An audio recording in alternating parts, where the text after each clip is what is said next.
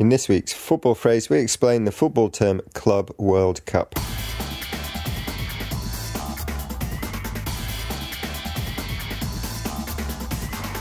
The Club World Cup, the FIFA Club World Cup, is a competition to determine the world's best team of the year. The tournament features the winners of all six FIFA confederations Europe, South America, Asia, Oceania, CONCACAF, and Africa as well as a team from the host nation.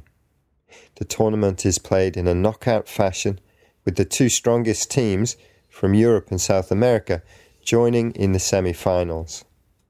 The first competition in the current format took place in 2006.